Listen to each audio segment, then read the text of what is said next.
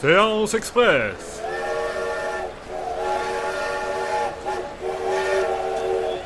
C'est l'heure de la séance express.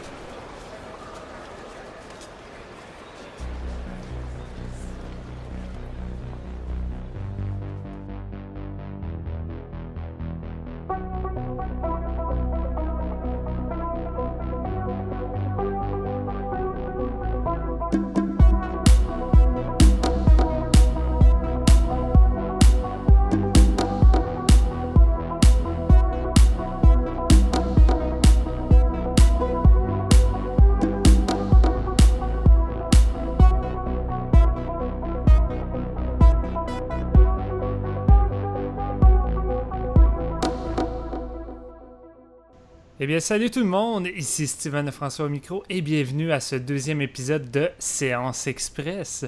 Pour ceux et celles euh, qui auraient oublié c'est quoi Séance Express, c'est des petits épisodes où on sort de notre structure euh, habituelle pour euh, seulement parler du film principal. Fait qu'autrement dit, pas de questions, pas de top 3 et pas de bière. Ouais, on est désolé, mais c'est pas grave. La semaine d'après, on va arriver avec un épisode régulier, mais ça nous empêche pas de parler avec grand plaisir de notre film principal d'aujourd'hui qui est Get Out, le buzz horrifique de la compagnie de production Blumhouse qui a fait un peu le tour euh, du globe avec un gros succès qui a rapporté au-dessus de 150 millions de dollars alors que le film en a coûté seulement 5.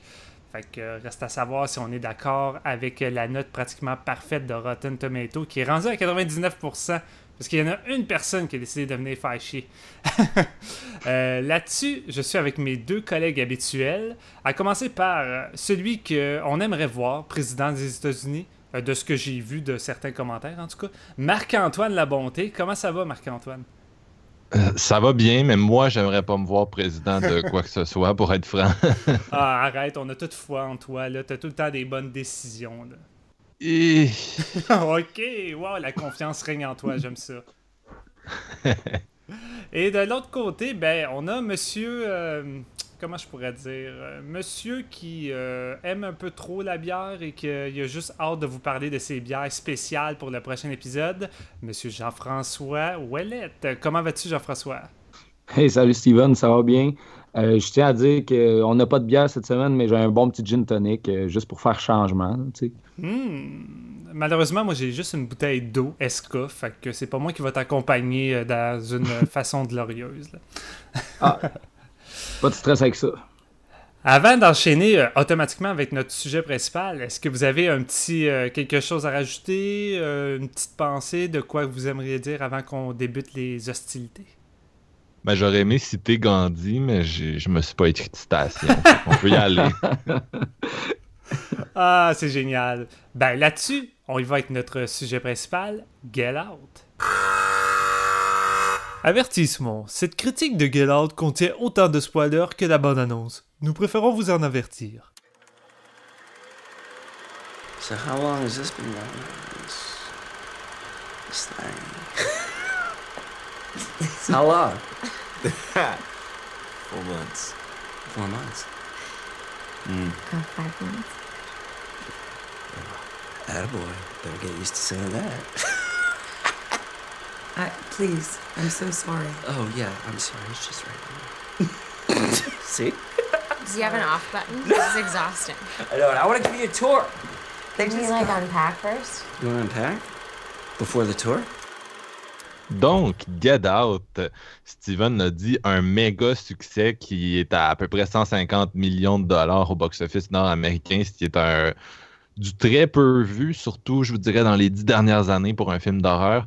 Euh, donc, écrit, réalisé par Jordan Peele, qui est connu pour euh, son acting, ses rôles comiques. Et euh, ben, en fait, c'est un humoriste en général, avec Daniel Kaluuya dans le rôle principal, que vous avez peut-être vu dans Black Mirror ou dans Sicario. le film, c'est un genre de Guess Who's Coming to Dinner. Il y a un gars qui s'appelle Chris, euh, qui euh, va pour la première fois dans la famille de sa riche copine. Puis il est un peu anxieux parce que lui est noir et euh, les parents de, sa blonde là savent pas, savent pas c'est qui, puis ils savent pas justement la couleur de sa peau. Puis lui, ça, ça, le fait buzzer, même si sa copine a l'air de s'en foutre. Pour elle, ça va un peu de soi que ses parents vont l'accepter, mais pour lui, non, ça va, pas, pas, pas aussi garanti que ce qu'elle peut penser. Donc, le couple part euh, de la grande ville, met le cap sur la campagne où vivent euh, les beaux-parents. Il commence à se passer des trucs weird et ça devient encore pire quand ils rencontrent les dix beaux-parents, euh, qui sont des espèces de libéraux awkward qui essaient de bien faire, mais qui sont vraiment awkward, justement, avec le personnage principal, euh, beaucoup basé sur le fait, justement, qu'il est noir. Et euh, c'est ça, t'as un beau-frère qui est vraiment creepy, t'as une belle-mère qui est hypnothérapeute, euh, qui veut le, le- le- ça, l'hypnotiser pour qu'il arrête la cigarette, t'as un beau-père qui est comme tous les beaux-pères de la Terre, et ça, c'est sans compter deux domestiques noirs qui ont un comportement pour le moins étrange. Donc, euh, Chris euh, devrait vraiment écouter euh, son chum de gars euh, qui lui dit de get out de là au plus sacrant. Et bien sûr, le, le film va éventuellement verser dans l'horreur. Avant de continuer, vous avez peut-être entendu la, la balise que Steven a mis au début de l'épisode. On va spoiler comme des cochons aujourd'hui, vraiment. C'est plate, mais en même temps, Get Out, c'est un film où il y a tellement de surprises, euh, puis assez tôt dans le déroulement, qu'on ne pourrait pas en parler comme du monde si on, on spoilait pas juste. Fait que on le fait euh, dès maintenant parce qu'on ne veut pas marcher sur la pointe des pieds autour du sujet. Euh, une autre chose que je voudrais ajouter, probablement que vous avez déjà vu la bande-annonce ou que vous avez déjà vu le film, qui est un grand succès. Mais si c'est pas le cas, euh, parce qu'il a, a quand même juste été exploité euh, en anglais et donc dans la région de Montréal. Donc, si vous nous écoutez euh, de, l'extérieur, vous l'avez peut-être pas encore vu, mais moi, je vous dirais, regardez pas la bande-annonce de ce film-là. Euh, c'est vraiment une mauvaise idée. Ça spoil à fond. Ça spoil autant que, que notre futur épisode, en fait. C'est drôle, j'ai seulement regardé 30 secondes, puis j'ai arrêté la bande-annonce après, puis déjà dans les 30 secondes, il y a comme une scène vraiment importante que c'était pas nécessaire de montrer. là. Parfaitement d'accord avec toi. Là. Puis j'ai- c'est ça, j'ai regardé la bande-annonce euh, après avoir vu le film, puis il y a tellement trop d'affaires qui te. On, on dirait que si je l'avais vu au complet, j'aurais eu bien moins de surprises en allant voir ce film-là. Euh, qui est finalement sorti à Québec, à mon plus grand plaisir. Je sais qu'on en avait parlé, on l'avait évoqué dans un autre épisode là, que je pourrais pas le voir. Euh, finalement, à peu près un mois après sa sortie euh, ailleurs, alors que j'y croyais plus pantoute, il a fini par arriver ici. Donc, si vous êtes dans mon coin, là, Québec ou les environs, puis vous nous écoutez, il va probablement être encore à l'affiche quand on va sortir l'épisode, donc au, au clap à Québec. Yes, sir. Fait que là-dessus. Ouais, que ça veut dire? Oui, non, non, euh, vas-y avec ton, ton rôle d'animateur, excuse-moi. Ben non, il n'y a pas de problème. Ben gars, on va y aller comme à l'habitude. On y va avec euh, chacun notre euh, opinion globale du film. Puis ensuite, on enchaîne avec une discussion à trois. Fait que, euh, comme je me dis que je vais euh, garder euh, l'opinion à chaud de Marc-Antoine parce que je suis vraiment intrigué, euh, je vais y aller avec Jean-François. Qu'est-ce que tu as pensé de ce Get Out? Yes, Get Out, euh, ben, je pense, je pense qu'il faut mentionner aussi que, qu'il il confirme le fait que les gros canons dans les dernières années se trouvent beaucoup dans le, le style thriller, si on veut. C'est, euh, on en a déjà parlé aussi, tu sais, le, le- le thriller qui mélange les genres avec l'horreur. Souvent, euh, c'est pas simplement de l'horreur à- euh, pour dit, dans le fond. Puis celui-là, Get Out, c'est vraiment ça. C'est un gros thriller social là, qui, euh, qui définit, euh, qui, est très défini sur les, différences raciales. Dans le fond, il te fait ressentir le questionnement, mettons, d'un d'un gars noir qui s'en va dans sa, dans sa belle famille là, riche, blanche, là, le, white family, genre, si on veut être assez stéréotypé. Moi, j'ai euh, j'ai vraiment adoré ce film-là. J'ai trouvé ça, euh, c'est on point sur tous les niveaux. Euh, grosse performance de Daniel Kaluuya. je pense qu'il faut le mentionner en premier. Il tient le film sur ses épaules. C'est vraiment très intéressant. Je pense aussi la, la- comment que le- le- les actions des, euh, des espèces de beaux-parents, ils sont, ils se sentent pas forcés, mais ils essayent tellement de vouloir l'inclure qui, qui, dans le fond, ils, ils mettent à l'écart, veut, veut pas, avec des espèces de, de commentaires sur euh, les- des trucs euh, raciaux, mettons, le truc sur Obama, le, le truc sur Tiger, c'est vraiment récurrent. Puis je trouve ça vraiment intéressant parce qu'en même temps, ils- ils te mettent mal à l'aise à la place de Chris. Puis euh, ça, tout au long, là, c'est des, il y a souvent des scènes qui sont quand même assez longues, des scènes d'exposition, des scènes de dialogue, où ce que tu te dis, aïe, aïe, mais je serais déjà parti, moi, à sa place, Colin. Je serais vraiment parti de là euh, 15 minutes après être arrivé, tellement qu'il il- ils mettent mal à l'aise.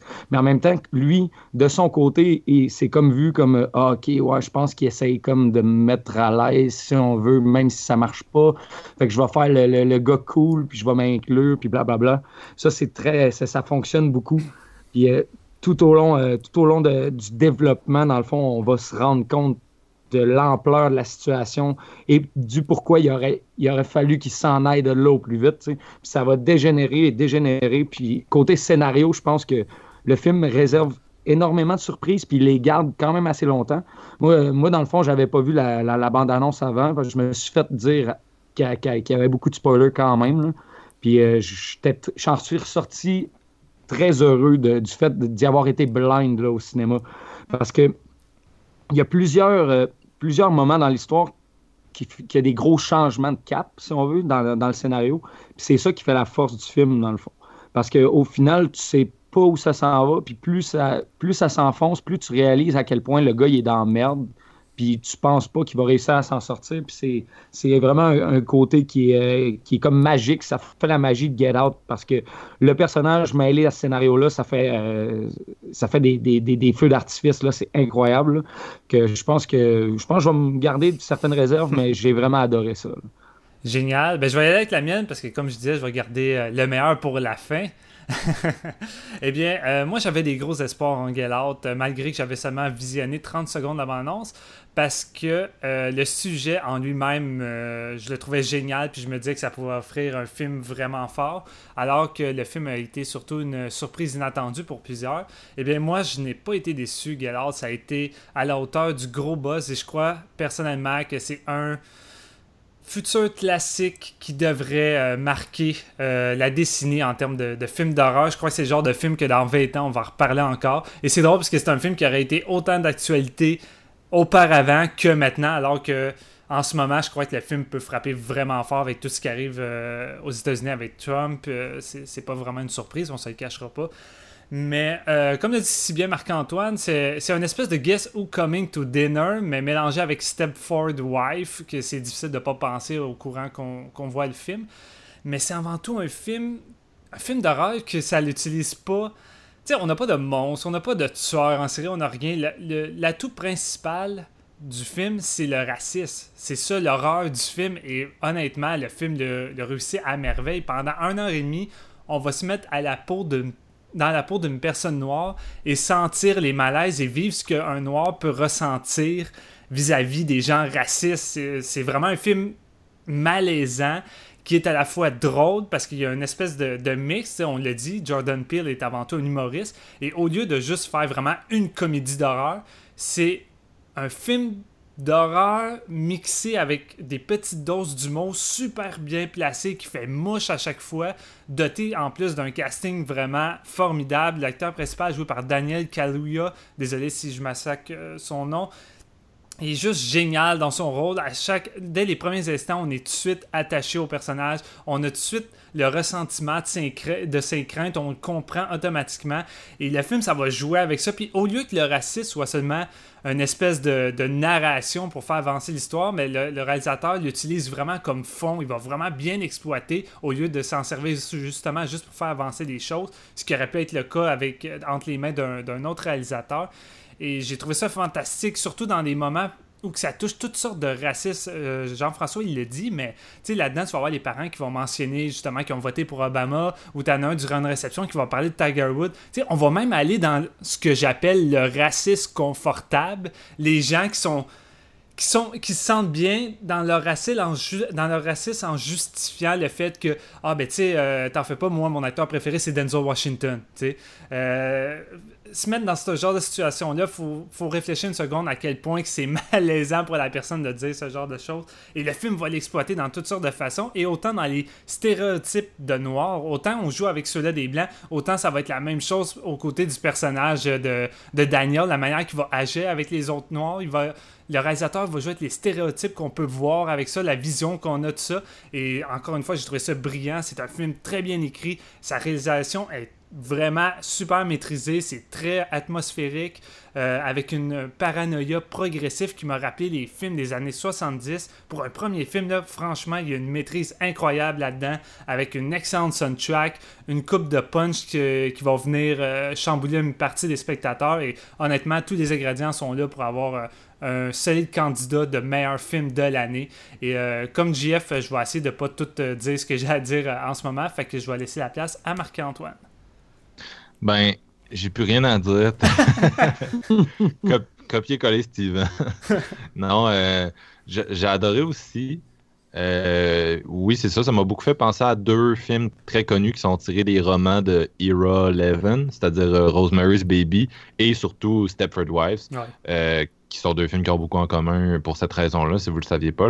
et pour moi, euh, Get Out est un meilleur remake de, Stepford Wives que euh, le, film désastreux de Frank Oz qu'il a fait en 2004. Euh, là, on a vraiment quelque chose de différent, mais qui en doit tellement à Stepford en même temps. juste tout le côté, euh, le, personnage photographe qui vient de la grande ville avec son compagnon de vie, euh, qui se retrouve dans une petite région rurale, il se passe des trucs pas nets. Euh, puis bien sûr, il y, a tout le côté personne brainwashée là, qui est présent dans, dans les deux films.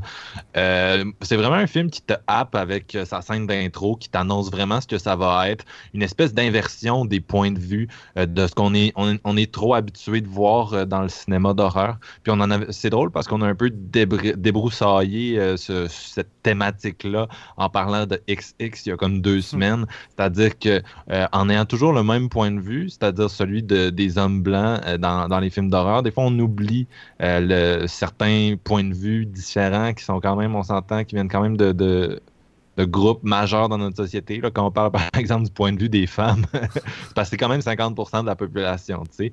Et euh, fait que c'est ça. Fait que là, ça commence de façon, tu sais, quand même amusante. Il y a une espèce d'humour satirique euh, qui sous-tend la situation avec un personnage, c'est ça, c'est un Afro-Américain, puis il se perd dans une espèce de banlieue cossue euh, de blanc, puis il capote comme s'il était dans le genre de, un genre de labyrinthe.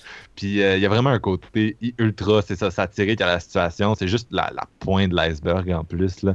Euh, j'avais lu, euh, je sais plus quel critique qui, me, qui, comparait ça un peu au, satire justement de, de, ce qu'il faisait dans les années 50-60, puis un peu. Il, y a, un, fond de ça aussi, euh, The Exterminating Angel, puis des, films comme ça c'est drôle parce que Jordan Peele, c'est un, un, acteur comique, comme on l'a dit. Puis il s'est inspiré, c'est lui qui l'a dit en entrevue, d'un monologue d'Eddie Murphy. Euh, qui faisait euh, dans des galas d'humour, puis qui comparait la réaction d'une famille noire à une famille blanche dans une maison hantée. Il disait la famille blanche, elle va aller dans la maison hantée, puis elle va faire X affaires. La famille noire, elle, elle, va get out. elle, va, elle va sacrer son camp, tu sais. C'est un peu comparé, c'est ça, les réactions. Puis on dirait vraiment que c'est le point, euh, le point de départ de ce film-là. puis oui, ça pourrait juste être une espèce d'inversion des rôles drôle. Moi, c'est ce que je pensais que ça allait être là, quand j'en avais entendu parler de ce projet-là. Ça faisait comme un an à peu près que j'avais entendu euh, que ça existait. Puis le, avec le petit synopsis qu'on avait avant d'avoir les bandes annonces puis tout, je me disais que ça allait être, euh, c'est ça, une espèce de comédie à la Cabin in the Woods. Euh, mais c'est beaucoup plus que ça. Tu l'as dit, Steven, ça devient vraiment un commentaire social pertinent, peut-être plus que jamais sur les États-Unis. Puis je lisais un article là-dessus il n'y a pas longtemps. J'ai quand même l'impression que avec l'horreur, tu es un peu en première ligne pour parler de certains sujets que, les autres, genre, touchent juste du bout des doigts. Puis ce sujet-là, c'est quand même un. C'est ça, c'est un sujet qu'on voit pas souvent toucher, puis surtout qu'on voit pas souvent toucher en telle profondeur. Euh, c'est pas juste le racisme du y a beaucoup de gens qui se font une image mentale. Excusez-moi, je sais que je suis en train de faire des, parenthèses et des parenthèses, mais il y, a, beaucoup de gens qui se font une image mentale du, raciste un peu stéréotypé. Puis ça, c'est pour se, délester de leurs propres attitudes racistes. on se dit, euh, ah, le, gros redneck du bayou, style Deliverance, là, qui tire ses noirs à vue. Puis ça, c'est une vraie attitude raciste. C'est ça, être raciste. Fait qu'ultimement, tu peux avoir des comportements qui sont problématiques, mais qui sont beaucoup plus insidieux, comme les personnages dans, dans ce film-là qui veulent bien faire. Euh, mais ultimement, c'est, ils font pas bien pantoute. Puis en tout cas, c'est, vraiment clever, mais là, on peut lancer la discussion euh, de groupe. Là. Je veux pas juste monologuer euh, sans arrêt. La musique au début, le- le- l'espèce de, il y a une espèce de tune en Swahili qui joue avec la forêt qui défile à l'écran je, je sais pas si vous trouvez mais il y avait tellement une vibe goblin dans cette tune là puis juste ça ça m'a vraiment happé dans son univers. Ben, pareillement, puis juste ça, ça m'a donné des frissons, surtout que, la, je veux pas tout de suite le mentionner, mais la chanson qu'on va, euh, qu'on va mettre à la fin de l'épisode, euh, ben, de ce groupe-là, j'ai écouté l'album euh, vraiment en boucle avant de voir Out, puis j'ai cru reconnaître justement une musique qui sortait de cet album-là, puis j'ai comme fait, ok, j'aurais souhaité entendre l'album dans ce film-là, mais j'en ai déjà en quelque sorte, et dès, dès le générique avec les arbres comme toi, euh, cette musique-là est venue me happer. Comme je le disais, ça me rappelait beaucoup une vibe 70s, là, vraiment, vraiment intense. Puis je j'espérais que le film, justement, s'en irait là-dedans, dans quelque chose de, de progressif, euh, jusqu'à un final plus éclaté où que ça va être in your face. Puis euh, c'est pas mal ça que j'ai eu. Déjà là, moi, ça l'avait, ça l'avait annoncé les couleurs, cette intro-là. Ce qui est le fun de remarquer aussi, c'est que c'est une soundtrack très, très immersive. Puis ça va quand même avec le, le thème du film qui est comme l'espèce d'immersion du personnage dans un univers qui est totalement pas le sien pour ensuite aller se perdre vraiment avec le, le- le- côté, l'hypnose, tout ça. C'est vraiment l'immersion qui, qui- qu'on, qu'on sent nous-mêmes en tant que spectateurs amener avec la musique qui nous, qui nous aide à plonger dans le film. Puis comme Marc-Antoine l'a dit, ça se fait très, très tôt dans le film là, quand même. Ouais, ça me faisait penser au début de Suspiria, ce côté-là. Puis pas juste à cause de la tune de Goblin, mais comme tu dis, il y a vraiment une espèce d'immersion progressive dans un, un autre monde un peu. Puis il marque vraiment progressivement avec euh, la, la- une scène avec un cerf là, où il y a un, un accident de voiture. Puis tranquillement, c'est ça, tu rentres dans ce dans monde-là, puis tu sens que tu pourras plus sortir. Puis euh, je lisais, c'est ça, sur la, la en Swahili, justement. Puis même, euh, il fait jouer une autre tune juste après qui est euh, Redbone là, de Childish Gambino. On en a mis euh, dans notre épisode 1, si vous nous suivez. là C'était notre, notre de fin d'épisode. Puis les, les deux tunes, basically, ce que ça dit, c'est votant, votant. c'est des, c'est des mises en garde au personnage principal, là, ce qui est, qui est- Puis avant cette fameuse intro-là, on a le véritable film d'intro, euh, scène d'intro avant le, générique, comme n'importe quel film d'horreur pour essayer de te mettre dans le mood. Et honnêtement, la simplicité de cette scène-là est venue me happer. Euh, moi, je trouve c'est. J'ai trouvé cette séquence du fucking génie pour commencer un film comme Out parce que ça m'a juste rappelé justement euh, les, toutes les cas qu'il y a pu avoir aux États-Unis, des, personnes euh, noires qui marchent sur le trottoir puis qui vont se faire justement tirer euh, à coups de revolver à, ben, à côté euh, d'une voiture passante ou juste l'insécurité de n'importe qui qui marche sur le trottoir et une voiture qui s'arrête tranquillement proche de nous, le malaise que ça procure, je pense que tout le monde peut retrouver cette peur-là. Je crois que on l'a pas mal tous déjà vécu peut-être une fois ou, euh, qu'on n'aimerait pas vivre ça. Et euh, malgré, comme je dis, la simplicité, c'est rien de- de- d'extraordinaire, mais la mise en scène, c'est quasiment un plan séquence, euh, toute l'intro de- avec le personnage qui marche sur le trottoir, puis la voiture qui va passer à côté, qui va faire un détour, qui va le suivre tranquillement. Il y a déjà là une progression d'une intensité, puis déjà là, j'étais comme, ah, ça commence fort, puis déjà là, je vois le générique embarqué, puis je suis comme, ok, tu, tu, tu m'as eu, là, vraiment, j'embarque à fond dans ton, dans ton monde. C'est une scène d'intro qui me, qui me rappelait euh, euh, celle de It Follows dans son efficacité et sa simplicité aussi. là. C'est le même genre de type d'ouverture. Puis t'es comme, OK, OK. Là, tu plonges dans le film. Puis comme tu dis, Steven, là, t'es, euh, moi, mes yeux étaient rivés à l'écran à partir de ce moment-là. C'est vrai qu'en termes de style, ça fait penser à It Follows. J'ai l'impression qu'on on retrouve de plus en plus l'influence euh, visuelle de ce film-là dans, dans ce qu'on voit. Euh, par contre, moi, euh, je suis semi-d'accord avec ce que tu as dit, Steven, dans le sens que, tu sais, par exemple, quand tu disais qu'on on suit ce personnage-là euh, au début, là, qui est un personnage secondaire qu'on revoit un peu euh, plus tard dans le film, mais qui est, qui est juste une victime finalement, là, qui n'est pas le, le gars qu'on va suivre après. Mhm. Puis, euh, mais j'ai quand même l'impression que, tu sais, quand la voiture s'arrête à côté de lui, c'est pas quelque chose qu'on est censé s'identifier à, dans le sens que c'est pas une peur que nous, on est censé avoir. Puis ce film-là exploite vraiment bien ça, de nous mettre dans les souliers de, de justement des personnes euh, racisées, puis de nous, de nous faire euh, vivre leurs expériences, puis vraiment de nous, c'est ça, de nous présenter leur point de vue. Moi, je me dis, tu sais, c'est un film qui aurait fonctionner, Get Out, s'il avait été fait par un, blanc. Je veux dire, Stepford Wives, le film de 75, il marche. Puis c'est un film qui a été adapté par un scénariste homme, euh, d'un roman réalisé par un homme. Euh, puis le, le, film est réalisé par un homme aussi. Mais Stepford Wives, ça reste que ça marche, que le personnage principal de, de Catherine Ross est super sympathique. Mais tous ces gars-là qui ont travaillé ensemble, ils n'arrivent pas à faire rentrer dans les souliers d'un personnage euh, qui est oppressé par la société de la façon dont Jordan Peele le fait avec vraiment de l'aisance. Puis moi, j'ai quand même l'impression que dans cette scène-là, puis dans une autre qui survient vraiment à la fin du film, euh, t'es es, censé justement avoir peur de choses que t'as pas peur d'habitude, puis c'est censé te c'est censé te, te faire euh, justement ça te fait expérimenter euh, je sais pas, je suis vraiment désolé. Là, non, mais c'est. C'est peut-être parce que j'ai vécu certaines expériences durant ma jeunesse qui a fait en sorte que j'ai. C'est une peur rendue naturelle chez moi de marcher durant la nuit puis d'avoir de, peur qu'une voiture me suive.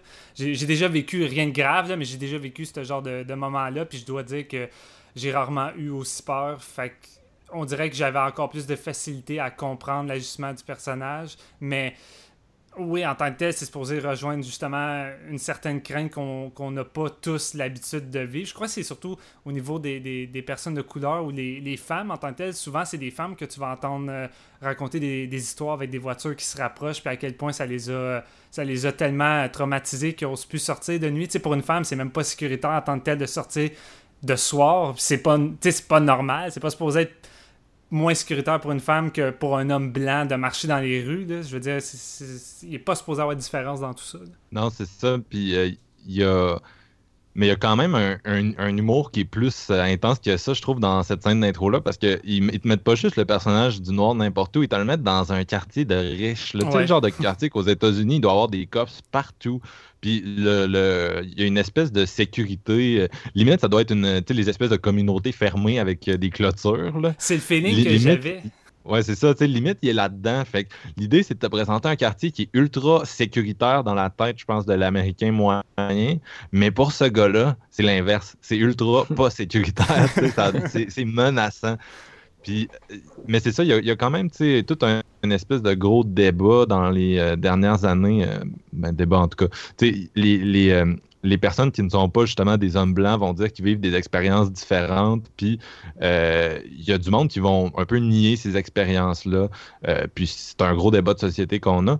Puis, j'ai quand même l'impression que c'est ça. Out essaye de te faire de te faire euh, vivre ça, là, ces expériences-là pour te dire, tu vois, tu vois que c'est comme ça qu'on se sent, nous autres, euh, au jour le jour. Toi, tu te sens-tu de même? Sinon, il y a peut-être un, décalage entre nos vies.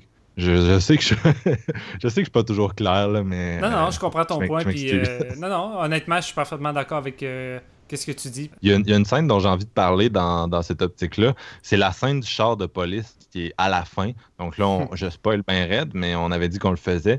Euh, au, début, c'était censé être une finale différente. Le personnage principal était censé se faire arrêter par la police parce qu'il tue les, méchants. Euh, puis il s'est écrit pas mal sur ce, de choses sur ce film-là en un mois.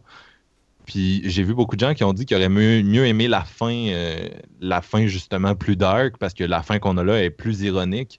Mais moi, je suis pas d'accord avec ça. Au contraire, oui et non, mais ma salle était comme remplie de monde. Puis quand, je sais pas si ça vous a fait ça, quand le char de police s'immobilise devant le personnage principal, t'as pas besoin de le, policier n'a pas besoin de sortir. Juste, le, je pense que tu entends juste le son du char de police. Tu le vois même pas. Puis je te jure, tout le monde dans la salle, genre sacré. L'atmosphère va changer. Ah T'es sûr qu'il va se faire guette puis il va se faire prendre. Non, moi j'étais sûr qu'il allait se faire tirer, honnêtement. J'étais comme ça va faire un coup de feu puis ça va se terminer ainsi. Ah, ça, ça, ça serait très bien pu se passer comme ça. Puis c'est ça qui est drôle, c'est que tout le monde a écrit la fin de ce film-là dans sa tête quand il a entendu le bruit du char de police. Puis il y, a une espèce de génie là-dedans parce que on a tous vécu euh, des, petites oppressions. Mais jamais comme le, personnage principal de ce film-là peut en vivre euh, non-stop pendant tout le film. Puis on, vit tout ça avec lui. Puis il n'y a même pas besoin de, de se faire arrêter que déjà dans ta tête, là, ça va il, va se faire arrêter, il va se faire tirer, quelque chose va arriver. Puis si le personnage principal de ce film-là avait été blanc, est-ce qu'on aurait été aussi catégorique sur le fait que la police c'est son ennemi? Je sais pas si vous comprenez ce que honnêtement, je, pense. Non, euh, honnêtement, je pense que non. Je, avoir eu un film avec un scénario quand même différent qui touche pas forcément le racisme avec un personnage blanc, je crois pas qu'on aurait entendu la salle faire euh, oh shit parce que euh, honnêtement dans la mienne aussi comme toi, euh, il y a eu un gros silence puis on a juste entendu des oh shit puis des tabarnak dans la salle là. Fait que je pense que je pense que c'est comme prévu d'avance qu'on va tous penser ça puis le réalisateur a juste voulu nous prendre par surprise en changeant cette fin là. honnêtement, c'est un, un, bout de génie d'écriture ça parce que c'est honnêtement une des plus grosses surprises que j'ai eues dans le film, je l'ai je l'ai pas vu venir, j'étais comme c'est clair qui se fait tirer, puis ça finit ici. Je trouve, ça, je trouve ça le fun que vous en parliez justement parce qu'au début, je parlais de à quel point il y a des revirements puis des changements de situation dans ce film-là. Puis cette finale-là en fait partie de la force du film. Pourquoi je, puis vous l'avez dit les deux, puis moi c'était pareil dans ma salle. J'étais à Laval, la salle était pleine. On a eu toute la même, même, même réaction. Puis c'est le fun justement parce que tu arrives à ce moment-là, puis tu as traversé toutes les épreuves que le personnage a traversées avec lui. Puis de son point de vue, qui n'est pas nécessairement un point de vue qu'on est habitué d'avoir. Nous autres, euh, on n'a jamais vécu ce genre de, de truc-là. Puis là, de voir le char de police arrivé, tu te dis, OK, mais non, c'est sûr que ça finit mal, ça finit mal. Puis c'est le comic relief du fait que c'est son chum qui vient le chercher, qui est, qui est qui reste dans la même veine de l'espèce d'humour euh, satirique noir qu'on a depuis le début du métrage. Puis ça en fait une des, dernières forces du film en même temps parce que le film clôt là-dessus, mais c'est vraiment un tour de force. La police devient une espèce de menace instantané. Il y a comme pas il, y a, juste pas de doute. Puis on, nous, on n'a pas cette relation-là avec la police. Pour nous, ça reste une. Ben, ça dépend des gens, bien sûr, là, mais pour la moyenne de la population, ça reste. Tu devrais avoir une relation avec la police qui est comme une, force de protection. Tu devrais pas la craindre, mais on réussit à. On partage la crainte de la police. Ce revirement-là, c'est un gros clin d'œil au fait qu'après avoir frappé le, le, le cerf, la police est elle, demande les papiers du gars, même s'il est comme côté helper, il chauffe pas, puis la fille, sa blonde est comme, ben non, mais t'as pas besoin de lui donner tes papiers. Je veux dire, t'as pas rapport là-dedans, tu chauffais pas, puis la policier est comme, non, mais je veux les papiers, puis blablabla. ça rappelle un peu ça, cette insécurité-là de l'homme noir face à, aux policiers blancs, si on veut, puis l'autorité que ça peut avoir sur ce genre de, situation-là. Oui, qui est un gros, gros, gros sujet en Amérique. Là, exactement c'est triste parce que de la, police. la gestion de la police envers les Noirs, je veux dire, c'est pas nouveau dans Get Out. C'est là depuis, depuis toujours. Là. Fait que je veux dire, c'est. C'est triste à voir que ça soit encore autant présent en 2017. Là. Je veux dire, ça aurait dû euh, évoluer euh, depuis le temps, puis euh, malheureusement, ça le, je pense qu'on a comme descendu, surtout avec ce qui arrive en ce moment. Get Out le traite tellement bien en plus. C'est un film aussi, quand tu arrives à la fin, qui, qui est qui est super intéressant de par le fait qu'il y a, plusieurs layers, il y a, plus, plusieurs étages en fait, comment, que le scénario est construit, puis les dialogues sont construits aussi. Tu te rends compte à la fin, plus, ben, en fait, pas nécessairement à la fin, mais tu sais, quand que le gros, le gros du, euh, truc de l'histoire qui se passe, là, quand tu comprends que pourquoi cette famille-là fait tout ça, tu te rends compte que la plupart des dialogues sont écrits en fonction de ça, puis tu tu le comprends pas avant, genre tu vois pas ça venir. En tout cas, pour les personnes qui ont vu tout ça venir, ben, je vous lève mon chapeau parce que moi j'ai vraiment été surpris.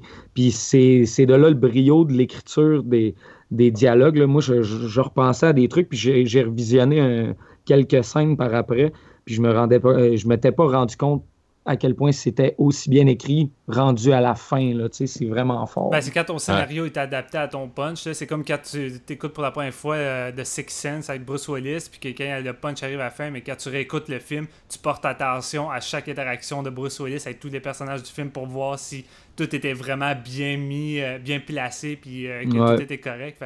C'est un peu ça avec Get Out. la deuxième fois que je vais le voir, parce que Malheureusement, j'ai pas revu le film, puis je dois avouer que mon premier visionnement est quand même un peu loin. Fait que, tu sais, Marc-Antoine nous a retardé, malheureusement. désolé, Mais j'en garde un souvenir un petit peu loin, mais j'ai lu plusieurs articles, puis je voyais qu'il y avait tellement des différents degrés de lecture de ce film-là que ça m'a vraiment donné envie de, le revoir euh, rapidement. Puis j'ai vraiment hâte de, le revoir justement pour euh, vérifier tout ça. il y a une grosse valeur de réécoute à ah, ce solide. Ouais, vraiment. Puis vraiment, moi, ce que j'aime, c'est que, tu sais, d'un côté, ça, m'a un peu fait penser à la fois où je suis allé voir euh, Cabin in the Woods au cinéma parce que, euh, par bout, moi, je riais tout seul à ce film-là, vraiment. Là, je sais pas si c'est parce que j'ai un humour de marde, mais je trouvais ça drôle. Puis d'ailleurs, c'est drôle parce qu'il y, a un des méchants dans, dans Cabine qui est un genre de fonctionnaire qui revient ici pour jouer le beau-père, qui tripe sur le bingo puis le polo. Ah oui, c'est vrai, oui. Mais euh, c'est ça, il y, a de l'humour dans ce film-là, du gros humour, mais en même temps, quand le film verse dans l'horreur, contrairement à Cabin in the Woods, qui a tendance à y aller ça pointe des pieds puis à rester drôle même dans son horreur, celui-là, il va à fond en maudit. Là. Vous avez parlé des scènes d'hypnose, puis justement, la première ah. scène d'hypnose, c'est une des choses les mieux réalisées euh, de mémoire récente là, dans, dans de l'horreur. Euh, c'est imaginatif, c'est efficace, puis la mise en scène est Vraiment. La mise en scène est incroyable et le jeu de Daniel Kaluuya est malade. Quand il est assis à la chaise, là, oh my god. Hein? Quand il raconte son histoire, que tu files chaque phrase, chaque chose qu'il dit, que tu vis les instants, puis au moment où il tombe en transe d'hypnose, on dirait que je suis descendu avec lui en même temps en dehors de mon fauteuil. J'étais crispé sur mon siège de cinéma, puis j'ai eu l'impression que je tombais avec lui. C'est vraiment une mise en scène maîtrisée de bout en bout, cette scène-là. J'ai vraiment capoté dans la salle de cinéma. Parlant de mise en scène, euh, petit clin d'œil aussi à la scène, euh, tu as parlé de bingo, Marc-Antoine, mais la, scène d'enchère à l'espèce de bingo pour savoir qui, qui, va, qui, qui va acheter, si on veut, le, personnage de Chris. La façon que c'est réalisé, ça, c'est oppressant. Je sentais une pression sur mon torse à savoir c'est là que tu te réalises toute l'ampleur de la situation, puis comment c'est fait avec la soundtrack, puis tout, je, capotais bien raide. C'est là que le côté euh, Rosemary's Baby s'ajoute au côté euh, hmm. Stepford Wives. C'est vraiment, il y a plein de monde, mais ils sont tous contre toi, ils sont tous euh, dans une espèce de culte. Ah ouais. c'est ça, tu as l'aspect paranoïaque durant cette scène-là où qui doit justement rencontrer tout ce monde blanc-là, riche, bourgeois, t'as un gros moment de paranoïa avec lui parce que tu doutes de chaque personne, mais en même temps, est-ce qu'ils sont tous coupables? Est-ce qu'ils sont justement tous dans le même, euh, dans le même lot que, Rosemary Baby? Mais plus les choses avancent, plus tu te rends compte que oui, mais la manière qu'il joue avec ça durant la, la scène de présentation, tu sais, il y a une personne que, que Chris va rencontrer que tu te sens quasiment à l'aise avec lui, l'espèce de, de photographe de, de gars du musée tu sens tout de suite que là, Chris se sent à l'aise, puis il se dit, ah, enfin, quelqu'un avec qui j'ai des points communs, puis qui me semble, entre guillemets, normal, mais autrement dit, c'est comme une des pires personnes, puisque c'est lui qui va littéralement acheter Chris. Ouais, puis il y, a une belle, y a une belle iconographie quand même, là, avec le cerf qui revient, puis euh, le, le, il y a une espèce de, de trauma d'enfance qui s'incruste quand même bien dans l'histoire. Euh, c'est hot là. Avec le, dernier droit est comme plus old school, mais il envoie vraiment du lourd aussi. Là. La salle a réagissait vraiment bien. Puis j'imagine qu'avec le public cible du film, là, qui est comme les, les gens qui peuvent vivre ça, des oppressions euh, racistes euh, dans leur quotidien, là, ça devait lever encore plus. Je dois juste avouer que j'ai trouvé ça un petit peu un petit peu trop classique la dernière demi-heure puis j'enlève rien au fait que c'est super efficace puis j'étais vraiment euh, j'étais vraiment impliqué tout le long. J'ai adoré ce finale là mais j'ai trouvé qu'il a manqué je m'attendais à quelque chose d'un peu plus d'impact de, de, surprise pour être euh, pour être honnête.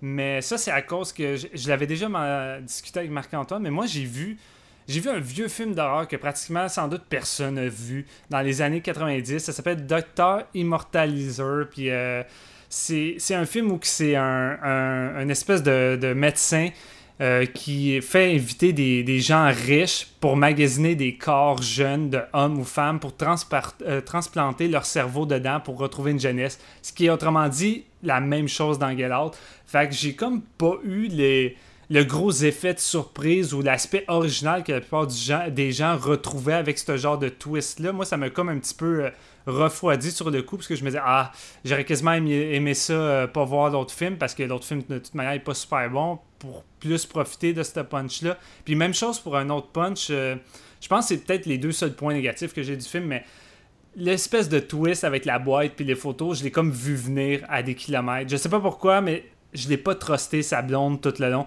Je pouvais pas dire que c'était forcément ça, que c'était des, gens qui faisaient qui attiraient des noirs pour euh, euh, avoir leur corps. Mais j'ai comme eu plusieurs instants où je me disais que la femme attirait justement des hommes noirs là pour X raisons. Et au moment venu de la boîte, ben, j'ai comme fait, ouais, je m'en doutais. Fait que ça n'a pas, ça pas super fonctionné sur moi. Ouais, ben ça, je pense que c'est juste toi. Là. Moi, personnellement, je l'ai pas vu venir ah, Oh non, non. Tu sais, je, je me disais, tu sais, à un moment donné, il arrive des affaires, puis tu te dis, OK, c'est vraiment gros, tu sais, mettre le go aux enchères. Mais même à la fin, je me disais que peut-être que les parents hypnotisaient leur enfant, euh, justement pour qu'elle aille chercher du monde, puis à chaque fois, il, il effaçait son souvenir de tout ça. Ça l'aurait Ouais, genre- ça- Ouais, c'est vrai, Tout ça aurait pu. Tout le long, là, je me disais ça, jusqu'à ce qu'elle fasse son heel turn, puis qu'on réalise qu'elle est encore plus evil que les autres. Là, Mais, mais c'est parce qu'avec les enchères, je veux dire, comme par hasard, elle fait exprès d'éloigner Chris pour pas qu'il soit témoin de ça. Fait que déjà là, j'avais encore plus un gros doute à ce moment-là. là. Ouais, mais encore là, il aurait pu juste attendre qu'il soit parti, peu importe la situation pour le faire. là. Je sais pas trop. Moi, on dirait que j'ai. Il y a, ri- rien qui l'incriminait, genre, dans, dans le film. Ben, Mais tu- l'hypnose, ça, ça, on dirait que ça enlève un peu les doutes. Ça a fait la même chose que sur moi, que comme Marc-Antoine disait. euh, le- le- il y a tellement de trucs qui comme enlèvent euh, les soupçons de sa, de sa copine que tu dis OK, ouais, c'est-tu juste les parents? C'est-tu juste cette gang de vieux blancs-là? Ou euh, c'est vraiment toute la gang ensemble? Comment c'est orchestré? Puis c'est à la scène de la boîte, quand j'ai vu ça, là, tu, te mets à comprendre, mais ça m'a quand même euh, surpris sur le moment. Mais l'hypnose euh, chez, les, chez les enfants est pas fou, Marc, parce que pendant un moment, j'ai redouté euh, lorsqu'elle est dans l'escalier puis elle est en train d'essayer de rechercher ses clés dans, son, dans sa sacoche, puis elle commence vraiment à paniquer. J'étais comme, ok, non, c'est vraiment étrange. Je pense que peut-être finalement elle a été hypnotisée puis elle est pas consciente de tout ça, puis après ça, t'es comme, ah, si elle m'a eu. Ouais, Ouais, le, jeu est incroyable pendant ce bout-là. là. ah, ben, Ça a fait de la même chose. On l'a pas trop mentionné, mais cette actrice-là était cœurante. La scène où euh, que le, le comic relief, puis j'aime pas trop le, le nommer juste comme ça parce que ce personnage-là est plus que ça. Je le trouve vraiment, vraiment bien écrit et intéressant. Il est pas juste là pour euh, sortir des petites jokes poches euh, à chaque instant. là. Mais euh, le moment où il téléphone pour prendre des nouvelles de Chris, puis qu'il discute avec elle, puis qu'elle elle parle de manière paniquée. Ah, mais je, je pensais que Chris était parti, il est pas avec toi, mais quand tu vois les plans sur son visage, quand elle, elle dit ces dialogues-là, elle est neutre, elle éprouve aucun sentiment. ouais. C'est. Honnêtement, vraiment, son jeu était excellent là-dedans. Là, J'ai adoré aussi cette scène-là. Ouais, Un tout le petit monde clin était très d'œil. bon. Un petit clin d'œil à Stanley Kubrick aussi, puis que Clockwork Orange, là, quand elle, elle écoute de la, de la musique sur son laptop avec un bol de céréales, puis tout, puis qu'elle a l'air vraiment d'une d'une psycho, là, juste avant de redescendre, puis de, de shooter du gun dehors quand que ce Chris euh, réussit à se sauver avec la voiture. Il, y a beaucoup, il y a beaucoup de clins d'œil, beaucoup d'influence. Tu sais, Ça reste que c'est un premier film. euh, Ouais. Puis on, on sent que ben, ce réalisateur-là, Jordan Peele, a fait un, un podcast avec euh, Shockwaves, là, qui est un, super bon podcast américain qui traite d'horreur, puis qui souvent vont avoir une section où ils font des critiques, une section où ils font des entrevues. Puis on fait une entrevue avec lui, justement. Puis il parlait de son background, puis de son intérêt pour l'horreur. Puis tu l'écoutais parler, puis c'est vraiment... C'est un fan, là. C'est quelqu'un qui, qui en a consommé beaucoup pour le fun, fait qu'il y a, une grosse culture de ça. Puis c'est ça, on la retrouve partout, là, juste le, le fait que ce soit très Stepford-wise. Puis tantôt, Steven, c'est ça, tu disais que tu, tu l'avais vu venir à cause de, de ton film que personne n'a vu. mais tu sais, juste ceux qui ont vu Stepford-Wives, je sais pas si tu l'as vu, là, mais euh, honnêtement, là, tu sais, moi, les, la plupart des gros punch, euh, ils, ils sont dans, dans tu sais, je l'écoutais plus pour la ride, Ouais. euh, pour justement l'aspect satirique. Euh, c'est sûr que je savais pas à quel point le, le, con- le- le complot était gros. Euh, puis tout ce qui est hypnose, c'est hot. Euh, puis comme vous avez dit, l'acting est exceptionnel. Caleb Landry Jones, là, qui est un acteur ontarien, wow, il est solide là-dedans. Puis c'est ça. À la, à la- moi, quand je parlais du dernier droit, c'était pas tant le punch que juste Chris qui se démène puis qui Ouais, que tu veux qu'il survive. Là. Ouais, c'est ça qui se bat contre euh, genre chacun des membres de, de la famille un par un. Euh, quand- il réussit à encorner le, le- le père là, avec l'espèce de bus d'orignal, euh, pas d'orignal mais de cerf, là, tout le monde criait dans, dans la salle, c'était hot. Hey, on s'entend-tu que si on fait un sondage pour le meilleur vilain de l'année, on pourrait facilement inclure la tasse de thé? Ouais. Sérieux, la, la scène où il doit justement affronter la mère, puis que les deux regardent la tasse de thé au milieu de la table, t'es comme fuck. Tu sais, il arrive à créer un moment de suspense avec une tasse de thé. C'est génial. Sérieux, là, je capotais. C'est fou, euh, le, le pouvoir de la mère, c'est là que tu réalises à quel point il est fort parce que son hypnose fonctionne en, en moins de deux secondes une fois la première euh, hypnose euh, qui a été faite. Là, les, les- les hypnoses subséquentes, c'est, c'en est, est ridicule à quel point elle, elle a du pouvoir sur le gars parce qu'aussitôt qu'il y a un petit coup dans la tasse de thé, il tombe dans, il tombe dans les vapes direct. là. Surtout que tu remarques pas ce qu'elle commence auparavant, avant la première véritable scène euh, d'hypnose. Elle fait souvent avec son verre de, de thé glacé, puis toute le- toutes les premières rencontres est déjà en train de le faire progressivement, mais tu portes pas attention à ça parce que c'est juste Non. anodin comme détail. là. C'est pour ça que j'ai hâte de justement euh, me faire un deuxième visionnement. Mais euh, j'ai une question pour vous. Je voulais savoir si vous avez eu cette espèce de feeling-là lorsque Chris est à- attaché euh, dans, le sous-sol ou dans une espèce de salon devant une télévision qui va lui révéler à plusieurs reprises certaines choses puis le, le. J'avais, j'avais tellement une- un feeling de rêve, quelque chose de surréaliste que je me disais, coudon, est-ce que tout ce qui arrive à la fin est vraiment vrai ou c'est justement dans la tête de Chris? Euh, je sais pas, la manière que cette scène-là, le set, comment il est fait, je trouvais qu'il y avait quelque chose de, de pas réaliste. On dirait, on dirait que c'était vraiment comme une espèce de rêve. La manière Parfaitement d'accord avec toi. Ok. Euh, honnêtement, là, tout le long, même quand il, il rentre dans le char avec son chum puis ils s'en vont, j'étais persuadé que le twist, ça allait être, il allait se réveiller dans la salle attaché en bas. Genre, euh, j'ai, il y a vraiment, c'est ça, ce côté hallucinatoire. euh, puis surtout, euh, je- justement, dans, dans la bande-annonce que, que j'ai dit de ne pas regarder, là, il y a le, une espèce de, de, de cerf euh, fantôme. Dans le fond, c'est, il y a un cerf qui est accroché au-dessus de la télé où lui se trouve, puis il le regarde souvent avec une espèce de, d'inquiétude. Puis ça évoque le cerf du début du film aussi, puis euh, qui, lui évoquait sa mère. Mais c'est ça, il regarde ce cerf-là, puis à un moment donné, dans la télé, il y a comme un Behold, de, je sais plus quoi, là, Behold, de, de- en tout cas, ça a un nom fucké qui commence par C. Puis, euh, là, Coagula. Ouais, c'est ça, Coagula ou de quoi de même. Puis il regarde le cerf, puis t'as l'impression que c'est comme un, un démon cerf, un peu, ou quelque chose du genre.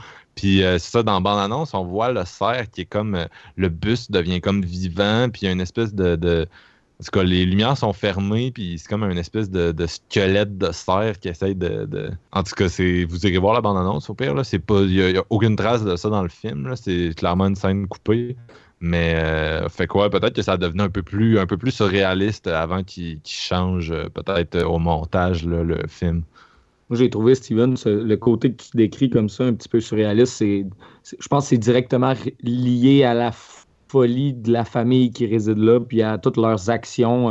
tu sais, quand tu penses aux, aux grands-pères et à la grand-mère qui sont en fait rendus dans le corps des, des, des- des serviteurs noirs, puis tout, là, je veux dire, cette folie-là, elle devient quand même, puis la paranoïa en même temps, mixée ensemble, ça devient quasiment justement au-delà du rêve. C'est- comme un cauchemar réveillé, puis c'est ça qui vit, si on veut. Puis tu sais, tu parlais tout à l'heure, Marc-Antoine, que l'autre, finale considérée plus dark, mais honnêtement, je pense que je préfère celle-ci qui a été prise pour le film parce que elle a un côté très ambigu parce que on n'a aucune idée jusqu'où ça va cette fameuse secte-là ou de gens, à quel point que que de personnes dans le coup. On n'a aucune idée de qu'est-ce qui va réellement arriver à là. C'est pas un happy ending, pas en tout. Là.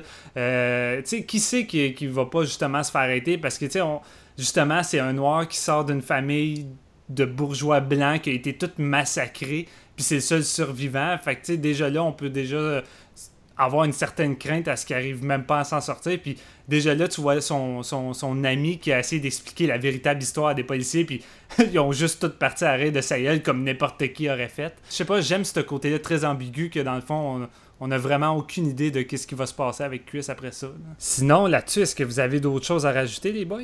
Euh, pas vraiment, mais c'est le genre de film, honnêtement, que euh, je vais, je vais le voir une deuxième fois, puis sûrement que je vais avoir encore plus de choses à dire. Euh, Ça va vraiment me, me- ça va me nourrir. là.